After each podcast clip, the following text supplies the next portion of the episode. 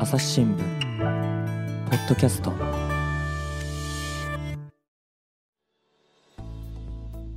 朝日新聞の神田大輔です、えー今回は編集員吉岡恵子さんに来ていただいております。吉岡さんよろしくお願いします。吉岡です。よろしくお願いします。今日は何の話ですか？今日は新幹線と日中半世紀。もうこれはですね、はい吉岡さんの二大 あのお得意分野といいますか はい。やはり鉄道と、はいそして中国、はい日中関係といえばね吉岡さんですけれども、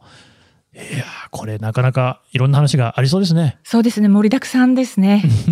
盛りだくさんです。どっから話しましょうか？どちらから行きましょうか。やはり、はい新幹、鉄道、今年は、あー鉄道開業150年。だそうですねでもありましたいろんなところで聞きますねはい。10月14日だったんですけれどうんも、まあ、それもありますので、まずやっぱり日中半世紀の話に入る前に、はいあーやっぱ新幹線の輸出のこう、前史う。んのようなものからお話できたらと思います。今ね150年前から話が始まるのかと思って ちょっとドキドキしちゃいましたけどね、はい、井の4日会社の。近くにもね、はい新橋駅がありましてね。そね。あここから出たんでしょうからね。はい、それはまた今度ということで、じゃあ新幹線。はい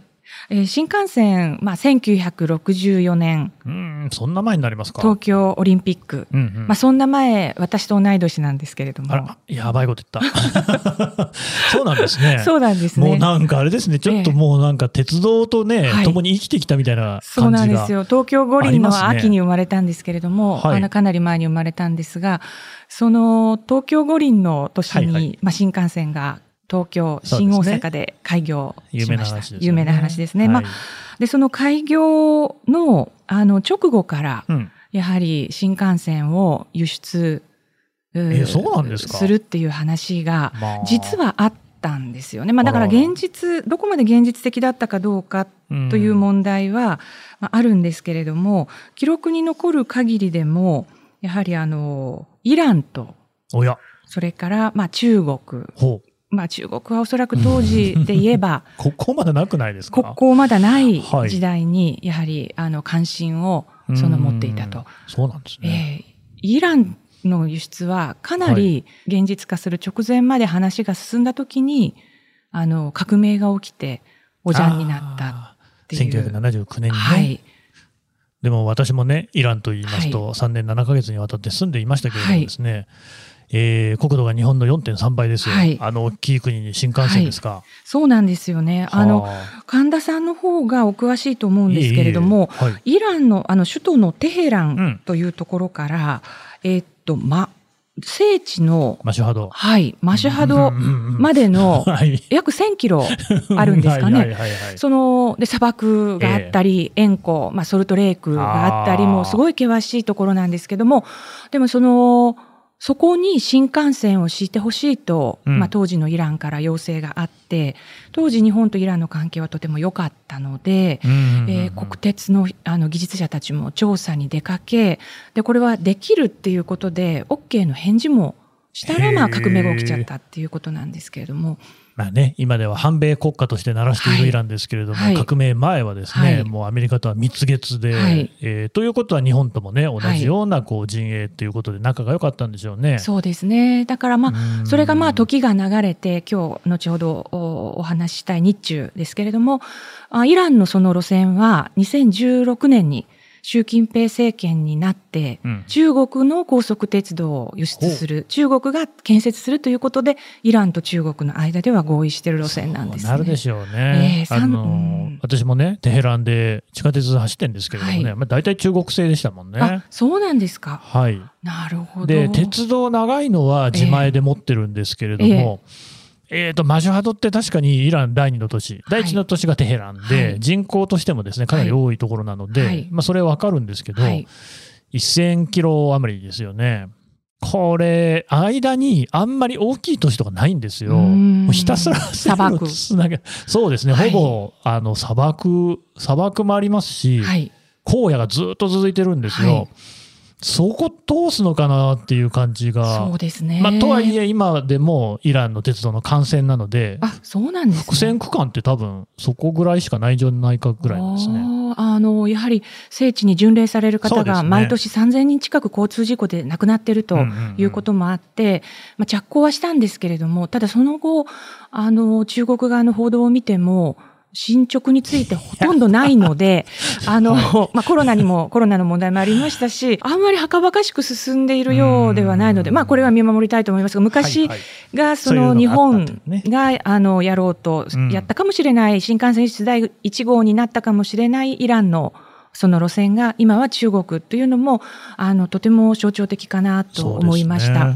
で、また日中国交正常化前の、はいはい、あの、1972年に、まあ、秋に、ちょうど50年前に正常化したわけですけれども、そ,、ね、それの直前にも中国から日本に対して新幹線技術の輸出について、うん、ここ前にもアプローチが、新幹線を開業した開業にあたって非常に力を尽くしたそごう総裁という国鉄総裁が。あ、10に変わって書く人ですよね。そうですね。あの、新幹線ホームの18番、19番のところに、そごう総裁の新幹線の父としてのレリーフが。ありますね、なんか、ね、端っこにありますけれども、はい、まあ、あの総裁のところを通じて、えー、技術を輸出してほしいという話が中国からあったぐらいで、まあ、ですから、まあ、中国の改革開放にも、始まる、始まる直前、南巡、鄧小平の南巡講和の直後、直前ぐらいで文化大革命が終わって、さあ国を発展させようと、経済だ、これからは政治じゃなくて経済だという中国がやはりすぐに目をつけたのは新幹線の技術だったっていう、そのくらいこう、なんて言ったらいいか、歴史が、うんうん、ここの直近でも歴史があると国交正常化が50年前ということは1972年ですかね。そうですね。それよりも前からじゃあそういう話があったと。はい。本当に開業からそんなに年月経ってないところですでに。すでに。輸出の計画があったんですね。はい、やはり何といっても日本のあの鉄道技術としては初めて世界一という速さを達成した超特急1964年。初めてなんですね。はい。それまではやはり、またちょっと鉄道の150年に、あの、あれがありますけども、はいはい、あの、日本の鉄道、やっぱり狂気という言われる1067ミリで、ああ、狂気、狭い狭い、まあ、在来線の、あの、はい。幅で、うんうん、あの、当時から150年前から発展してきたので、あの、技術といっても、どちらかというと最初は大きな機関車をまあ、狂気に合わせて改造するっていうことから技術が発展していったのでそれはやっぱり日本が狭いってことですか？そう、まあ、その頃イギリスが狂気を、うん、あのなるほど。やってあのえー、と植民地だった国や世界に輸出するときに、まあ、狂気をあの進めてたしイギリス国内でも、まあ、狂気もやってた時代だったっていうこともあり、まあ、狂気だった、まあ、コストもかかりませんし、うん、なので鉄道技術者の方にとってはやっぱりこう標準機、うん、1435ミリですかね。標 標準機、はい、新幹線の広さなんですけど、新幹線の幅でどーんとこう、走らせてみたい走る列車も作ってみたいっていう気持ちは技術者としてずっとあってそれで中国大陸や朝鮮半島で日本が、えー、戦前、まあ、侵略戦争をした時に敷いた満鉄ですとかそれから朝鮮半島を走った列車ですとかこうした列車は全部あの標準機で作ってられてるんですね。でそこでは当時アジアっていう有名な特急がありますけれども日本国内よりも速い速度で100キロ超えてましたけれども走らせることができてたんですね。まあ、ちなみに快速や特急の名前で当時大陸を走ってたのがのぞみやはえー、っと光だったんです、そうなんですか、えー、あの名前は2つともあの大陸で走ってた。満州を走ってたんですか？満州走ってました。あらあら、そうなんですね。はい。朝鮮半島も走ってたんですね。へそれは全然知らなかったです、ね、なので、その、まあ、かつて、あの、戦中に満鉄や朝鮮半島で走らせた、その技術、それがそのまま戦後も日本の国鉄には蓄積されていたので、まあ、技術者も残ってましたし、その弾丸列車をもう一回走らせたいという気持ちで作った、その、初めて世界一になったそのアジアの、えっと、昇る竜のように経済成長、高成長していた日本が東京五輪とともに作ったということで中国からもいや熱い視線が寄せられていてでまあ72年になるかならないか正常化するかどうかの間にあの声がかかったと。うん標準機、はい、というお話でしたけれども、えー、日本の普通の線路は狭軌、はい、狭いわけですよね。はい、狭いです。広い方が速い電車を走らせられるんですか？はい。やはり、あの、大きな幅で、うん、あの、大きな、重くて、重いっていうか、重ければ速く走るっていうのは変な話ですけども、うん、エンジン、エンジンっていうか、その機関車、動力とかですね、はい、そういったもので、あの、手加減しなくても、うん、あの、なんて言ったらいいか、車輪とかですね、そういったのも含めて、えー、大きなサイズでドーンと走れるっていう意味では、標準機の方が耐えられる、あの速度や耐えられる重さもあの大きいので、速く走れるっていう。意味ではやはり狂気だったっていうことのその技術の天井みたいなものを新幹線を敷くことでぶち破った。で、うん、なので中国は標準機なのでそもそもでその頃から中国もやはりお金と技術があればいつかは新幹線を敷きたいという気持ちはあった。なるほど。はい。で、まあ、そのね、新幹線っていうのはしかし日本がいち早く作ったと、はい、これはやっぱりですね、えーまあ、明治維新から始まってね、欧米列強を追いつけ、追い越せ頑張って、でも第二次大戦でボコボコに敗れてですね、えー、怪人と化した、その中からまた復興して、ついに世界で一番速い鉄道を作ったぞと、これはもう誉れだったわけですかね。そうですね。当時の記録を見てもそれが残ってますね。やはり、あの、日本のなんて言うんでしょう。まあ、日本は戦争には負けたかもしれないけれども、鉄道技術では負けてないみたいな、うん、まあ、なんかそういうこう、技術が戦前から継続してたっていうこともあって、まあ、ナショナリズムっていうのを新幹線は誕生の時から背負って生まれたと思います。ははまだね、敗戦から20年ぐらいのことですもんね。そうですね。で、その後も中国との間に話を戻しますと、はいはい、あの80年代に ODA で中国に対して国交正常化以降あの援助を日本がしました、うん、当時は経済経済力に格差がかなりあって日本の方から中国へ戦後賠償のあの流れもあって放棄をしたっていう流れもあってお金をこうどんどんつぎ込んで援助をして発展を支えたわけですけれども、うん、その時の最初の ODA の案件の中にもやはりあの鉄道のその支援というのは入っていました。なるほど。はい。だからすごく鉄道ををこう基礎にした日中のつながりっていうのは、うん、戦前も戦後もそれから国交正常化以後もあのかなり深く強いものがあったと思います。うんなるほどですね。で、その動きっていうのはどういうふうに変わっていくんでしょうか？そうですね、80年代から90年、80年代は日中関係そのものが蜜月とも言われて、ね、まあ、ODA という援助で、日本がその中国の経済を支えて、歴史認識の問題などはあったものの、あの、比較的政治、まあ、トップの、トップ同士の、あの、関係もよく、日中関係、対日、まあ、対中世論っていうのも、すごくこう、対中感情もすごく8割ぐらいが中国のことを、うん、あの、親近感があると。そんな時代があったんですね。あった。今全く逆で。本当ですね。ええー、あの、8割ぐらいが嫌いだと言ってるわけですけれども、まあそんな時代だったんですね。で、やっぱり、あの、そういう背景の中で新幹線の本格的な輸出の話が90年代になって出てきました。はい。あの、本格的な輸出と申し上げたのは、えっと、まあ、70年代はまだまだそのそれこそ中国の鉄道自体が古びていて、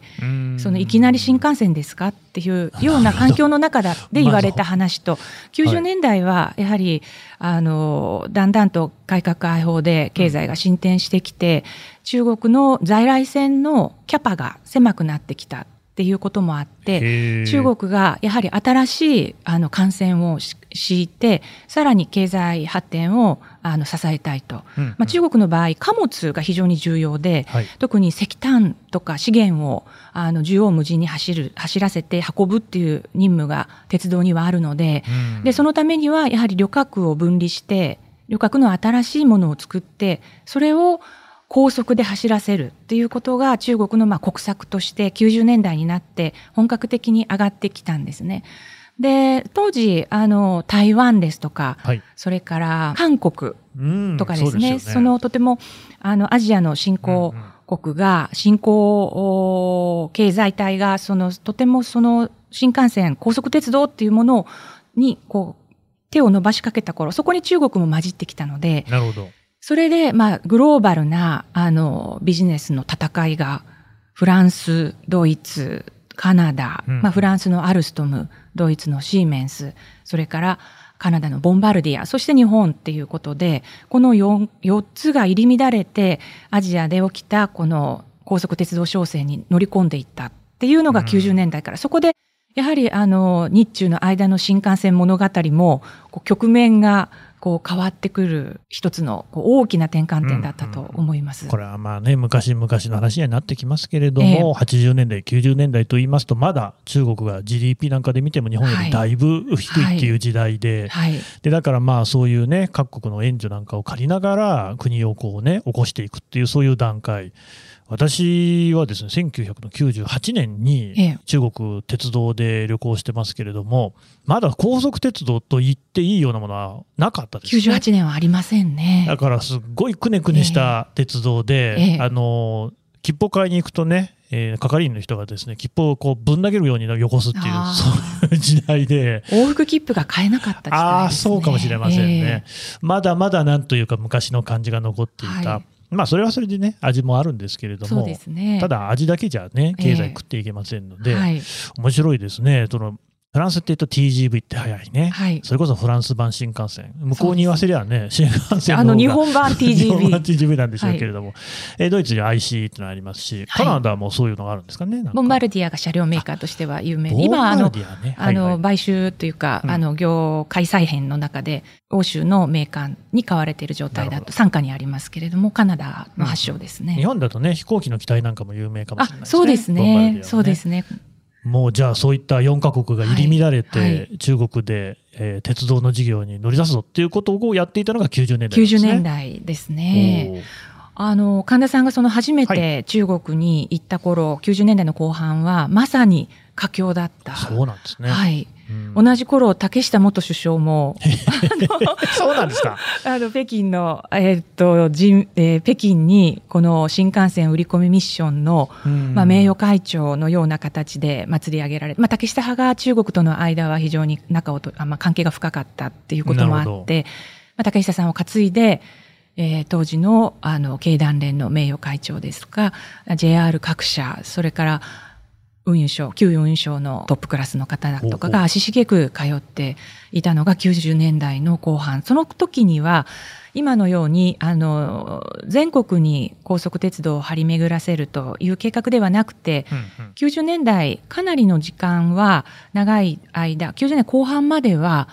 北京、上海新幹線、高速鉄道を開業させるっていうのが中国の、あの、まあ、旗印だったんです。だから日本も北京、上海に日本の新幹線を走らせるというのを一つの、あの、目標にしていましたし、まあ、フランスとかドイツももちろんそうなんですけど、で、まあ、フランスは、あの、大統領、ミッテラン大統領ですとか、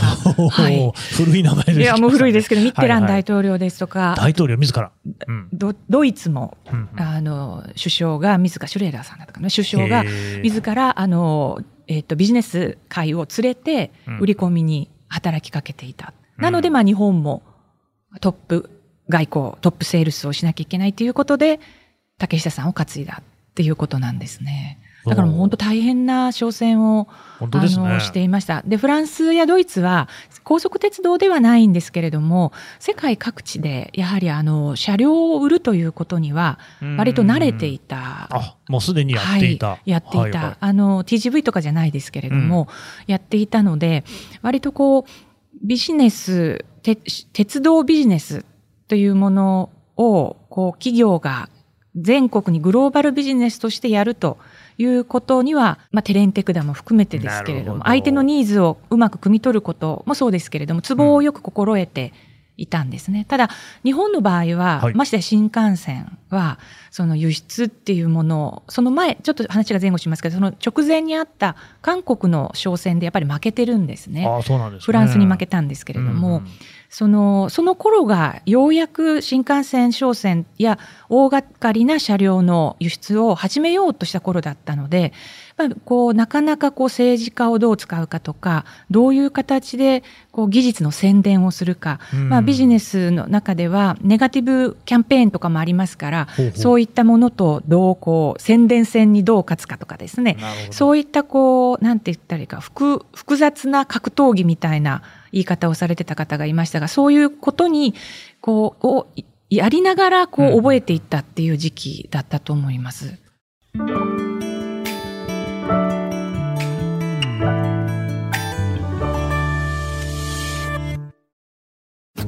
ながら聞きできるポッドキャストって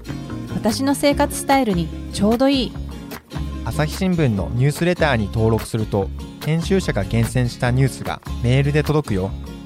思いがけない話題にも出会えるよね。ちょっと新しいニュースの読み方。朝日新聞。韓国でも、日本は負けちゃってたんですか？そうですね。韓国もやはり朝鮮半島時代に走らせた記憶があってある人がまだ結構いたっていうこともあって、まあねうん、高木元国鉄総裁とかはもう絶対ここでは負けたくないと。目と鼻の先でヨーロッパが走るなんて我慢ならないみたいなことを言ったっていうのがあの外交資料館の資料に残ってましたけれども、うん、まあ、それでもやはりその価格の問題とそれからまあ歴史の問題と両方相まって、うん、えー、難しかったと言われています。なるほどね、はい、韓国側から見るとね、またの日本の、ね、鉄道がこう韓国に来るのかっていうのは、ちょっと複雑なものがある、ねはい、それは当然あるでしょうし、うん、あと、まあ、日本の場合、日本のスタイルで売りたいっていう気持ちがものすごく強くて、スタイル？あの車両と信号と軌道、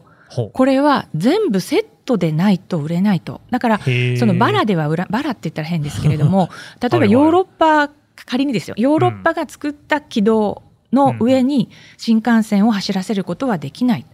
それはこう全部が混じり合ったシステムなので、うん、その全部が混じり合ったシステムなのでバラバラでは安全が保てない。というのがこう日本のその方針だった長くそういう方針だったんですね。特にあの旧国鉄の方がその主張をされていて、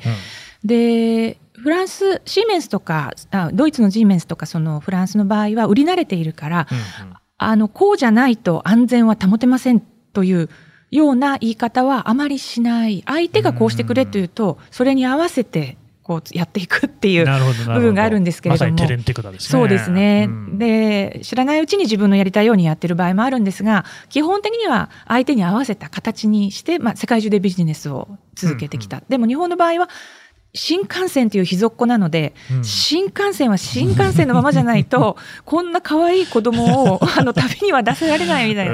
そういうのがあって、やっぱりすごいこだわった、その結果、結局高くなるんですね、うんうん、まあ、当然なんですけども、うん。まあね、えー、だから値段の問題も響いたと言われています。で、うん、なのであの中国の出だしのところは、基本的には日本は ODA で新幹線を作ります。うんうんということを中国にアピールしていました。いろいろその当時の98年、99年のこれも記録が残ってますけれども、今から考えると、こんなことをあの言ってたのかって思っちゃいますが、えー、例えばですね、最新の技術を、うん、あの日本のお金で、うん、あの輸出すると。はい、日本のお金で最新の技術で開発した鉄道車両を中国にまあ輸出しますと。うんだから日本と中国で一緒に最高の技術を共同開発しましょう。ほうほう。だから新幹線を選んでくださいっていう売り込みの仕方をしていました。うん、まあ、後に、まあ、中国が日本の技術を盗んだっていうあの話になって、批判がまあ日本の中では湧いてくるんですけれども、はあ、90年代の末というのは、まあ、っていうか2000年前後ぐらいまでは、基本的に私たちは ODA をつけます、援助をします、で、最高の技術を皆さんに提供しますと言って売り込んでたっていう、まあ、歴史の事実っていうことはあります。提供しますって言ってるんでね、はい、パクるも何もないですね。そうなんです。こっちで提供するんだから。ええーはい、だからまあ、そういう、その、そう言っても売りそう言ってもおかしくないぐらい、ねうんうん、あの技術に差があったんだと思います。ですから当時売り込みをやっていた方に取材したらこんなことをおっしゃっててその方は旧運輸省の方なんですけれども政府の方ですが JR の技術者にいずれ中国があの追いついてきて競争するようになっちゃうんじゃないかと、まあ、ちょっと心配だったから聞いたと。そしたら、その、えっと、JR の技術者の方は、いや、新幹線は日進月歩で技術はどんどん先に行ってますから大丈夫だというふうにおっしゃったと。なるほど。あと、まあ、川中の会長の方も、やはりこう、技術古い技術を売ったお金で自分たちは新しい技術を開発していくんだとおっしゃったっていう。うんうん、なのでまあこの頃の、まあ、日中の経済力あるいは技術力経済格差多分日本の方が GDP4 倍あったので4倍もありましたか、はい、今の逆ですよね、ね、今年円安なので多分4倍ぐらいに今なってるんですけどドル建てで、うん、だから今の全く逆だったっていうこともを反映して、まあ、売るためだったら、まあ、日本が上海北京を取るためだったらそのぐらいの言い方をしてでも取りたいと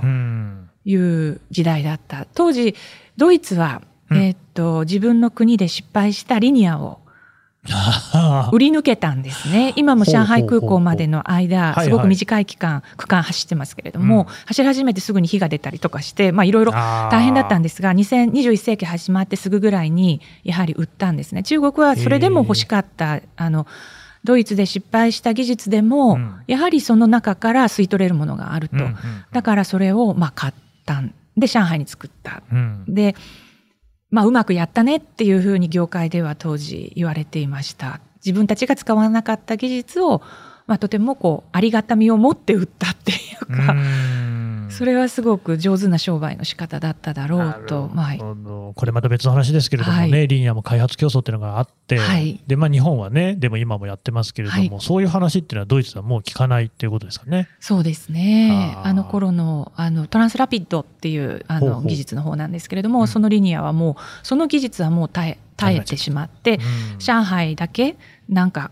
あの遺跡のように走ってる感じ。世界遺産のような感じで走っていて、まあ、当時はやっぱり技術を中国がそのいろんな何はともあれ技術が欲しいという時代だったっていうこともあり、うんうん、その上海の市長も務めた後に首相を務める主要機さんは日本のあのリニアにすごく乗りたがってで、まあ、リニアっていう技術に対してもう触手を伸ばして、江沢民国家主席は、えっ、と、日本のあの JR 東海、山梨の実験線などをあのやってた時代ですけれども、一緒に北京であのリニアを日中で開発しないかと持ちかけたことも、ああちらから持ちかけられたこともあるぐらい、やはりこう技術を何とかして吸収していきたいという時代だったと思います。これまあ鉄道に限らず、えー、90年代とかですね、えー、日本のお家芸といいますか、ODA でお金日本でがつけて、で、日本の企業を連れて行ってですね、海外でインフラを整備する、道路を作ったり、はい、建物を作ったり、橋を作ったり、はい、まあ鉄道もその中に含まれるんでしょうけれども、っていうようなことを中国でも当然やっていたと。そうですね。中国でもそういった形で売り込もうとした。うん、だけども、あの中国では両天秤って言いますか、あのドイツもフランスもいたので三角関係と言いますか、三角関係。というかその三国三国志と中国の新聞は書かれていましたが、ね。はい、三国志っていうことでまあこういろんな条件を比べられて。えー、ドイツはドイツで最初のところで最初の入札で落とされて2回目の入札ではやはり価格面で譲歩しなければいかないけなくなったり、はい、フランスは最初の入札では引っかかったんですけれども、うん、2回目の300キロ級のところでは落とされましたね、まあ、そういう意味では日本は200キロ級の入札も300キロ級の入札もどちらも、まあ、川崎重工を代表として、えー、落としてますからそういう意味では日本の技術の良さというのは天秤にかけられながらも中国側もやはりその理解はしていたんじゃないかなと思います。うんうんうん、あれカナダはいなくなっちゃいましたね。あカナダは200キロ級の時に入っていました。200キロ級の時にボンバルディアとそれから、えー、アルストムと、それから日本。あそうなんですね。で300キロ級が日本とドイツっていう形にな,、なりましたね。なるほど。はい、であの結果的にはどうなったんですかね？結果的にはですね、あの、はやて東北新幹線、はやて、八戸開業した時のやつですか、ね、そうですね、E2 っていうやつなんですけど、はいはい、まあ E2 とか言ってもわからないかもしれないいやいや、そこら辺はね、ちょっと調べていただいて。A の700とかいうのと、まあ E2 ってやつなんですけど、はい、その、あの、はやてを、はやてを、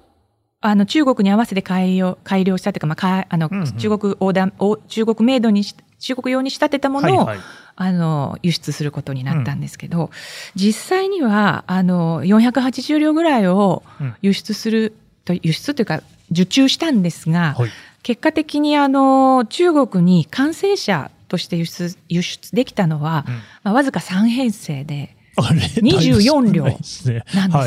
はい、だから完成車としてはそれだけを輸出して、まあ、ノックダウンで主要部品をあのはこっちで組み立てて向こうに行って完成させるっていう意味でノックダウン方式のやり方でさらに少し輸出してあとは現地生産現地で技術移転をした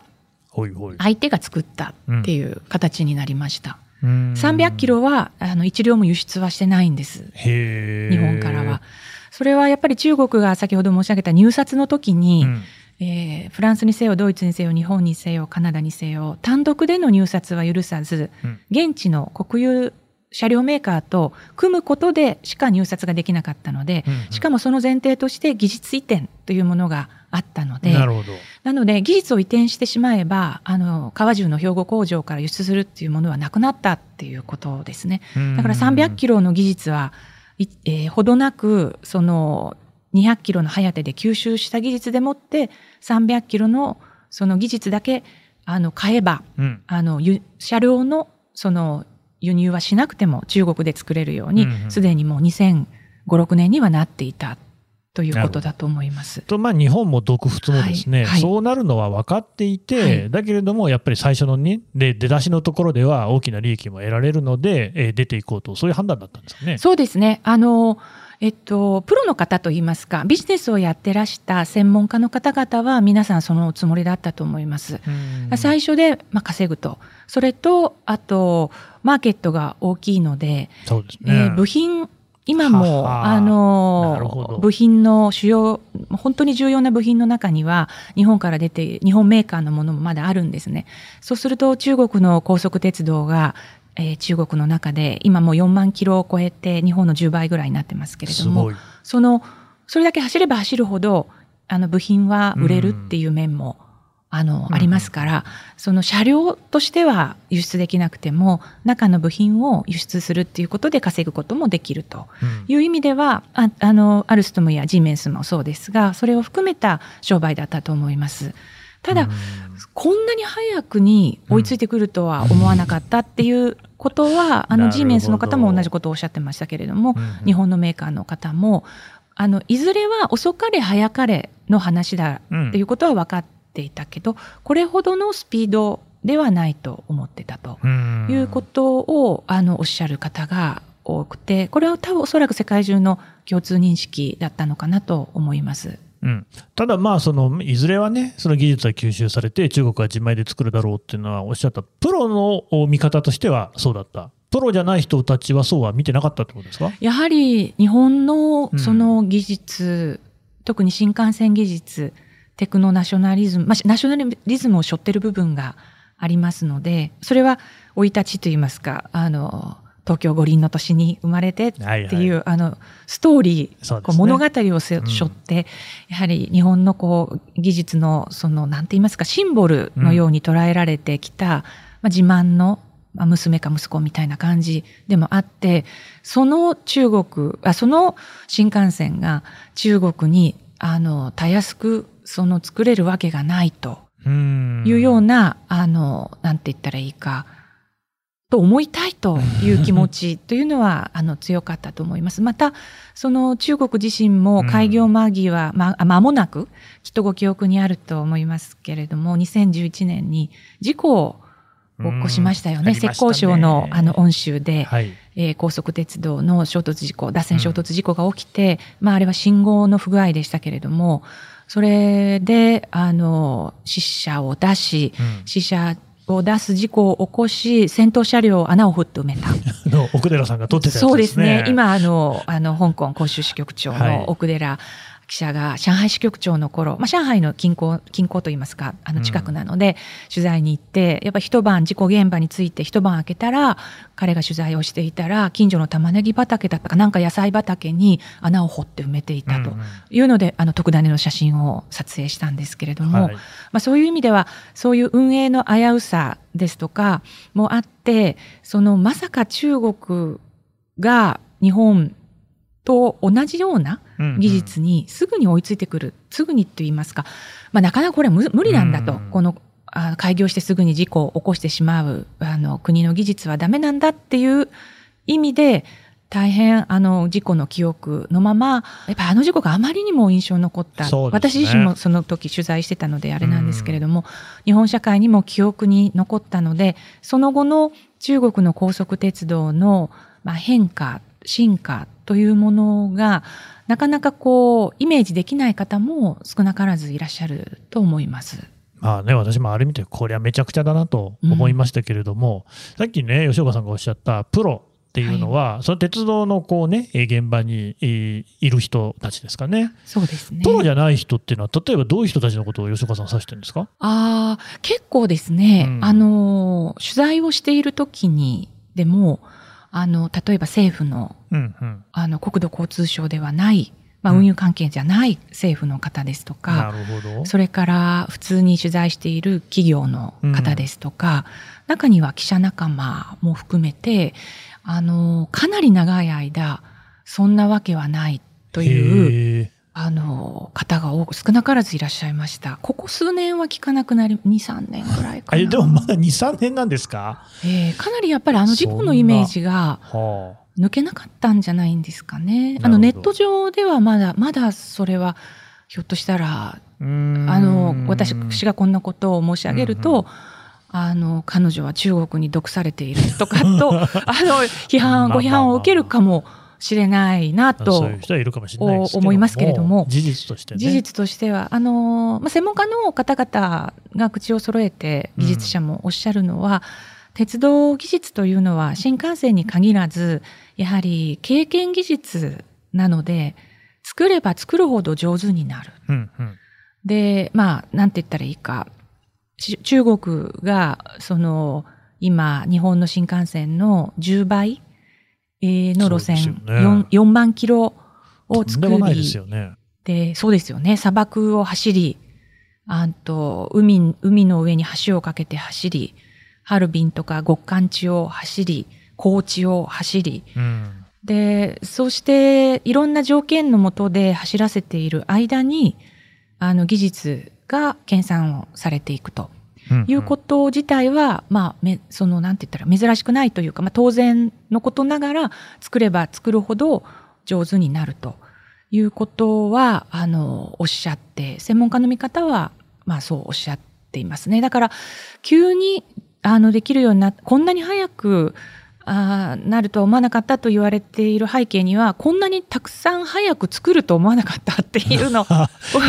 そのイメージが湧かなかったっていう私もイメージは湧かなかった。こんなに4万キロっていうのはやっぱりちょっと10年ちょいぐらいですからね。ね。もう日本ではね、今、地方なんかを中心としてね、はい、鉄道がどんどんなくなっていくという情報ですけれ、はい、あ状況ですけれども、昔ね、いい日旅立ちっていうね、山口百恵さんの曲に合わせて、いい旅チャレンジ2万キロっていう企画がありましたけれどもね、す、はい、で、にその倍ってことですよね。そうですね。日本は2万キロからどんどん減っていくばっかりですけれども、ね、っていうことを考えると、確かにめちゃくちゃ早いですよね。ええー、だからその速、まあ、だからそれだけ作れば技術もこうこれだけ伸びたっていう。そういうことなんだろうなと思います。